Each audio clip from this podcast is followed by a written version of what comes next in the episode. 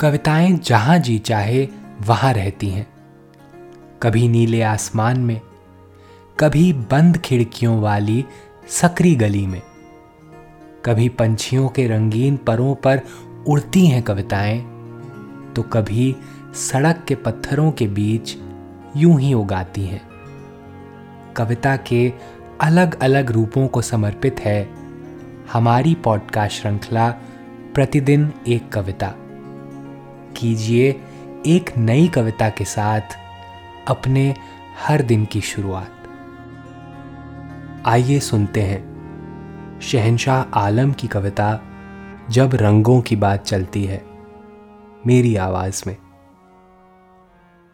जब रंगों की बात चलती है, बहुत बुरे रंग में भी तुम खास कुछ ढूंढ लेती हो।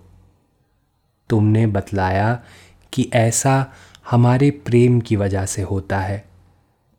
मैं तुम्हारी पसंद के रंगों वाले कपड़े और जूते पहनकर कुमार गंधर्व के ऑडियो कसेट खरीदने इतवार की शाम को निकलता हूँ घर से। मैं जहाँ पर काम करता हूँ, वहाँ ऐसे रास्ते होकर पहुँचता हूँ जिस रास्ते में तुम्हारी पसंद के रंग दिखते हैं और जिस रास्ते के लोग अच्छे रंगों के मुंतज़र रहते हैं हमेशा। मैं जिस किराए के मकान में रहता हूँ, उसमें सिर्फ़ एक कील ठोकने की इजाज़त है।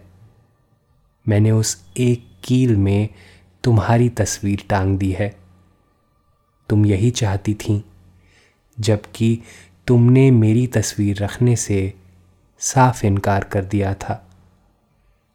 जितनी हवाएँ और दूसरी चीज़ें जीने के लिए ज़रूरी होती हैं, तुम्हारे लिए तुम्हारी पसंद के रंग भी ज़रूरी हो गए हैं। बरसात के दिनों में हम दूर दराज के इलाके साथ साथ घूमे थे। कश्तियों का सफ़र किया था। रथ पर बैठने से तुम डरती थी। मैं चाकू से डरता था। अब मुझे चाकू से डर नहीं लगता। इसलिए कि अपनी पसंद के रंगों को बचाए रखने के लिए आदमी को चाकू से नहीं डरना चाहिए।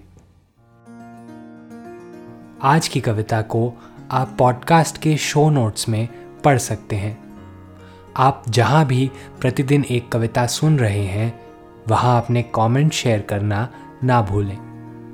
अगर आप चाहते हैं कि नई धारा रेडियो की यह प्रस्तुति हर सुबह आपके व्हाट्सएप पर आ जाए तो हमें इस नंबर पर मैसेज भेजें। Seven four two eight seven seven five three seven six कल एक और कविता के साथ फिर मिलेंगे।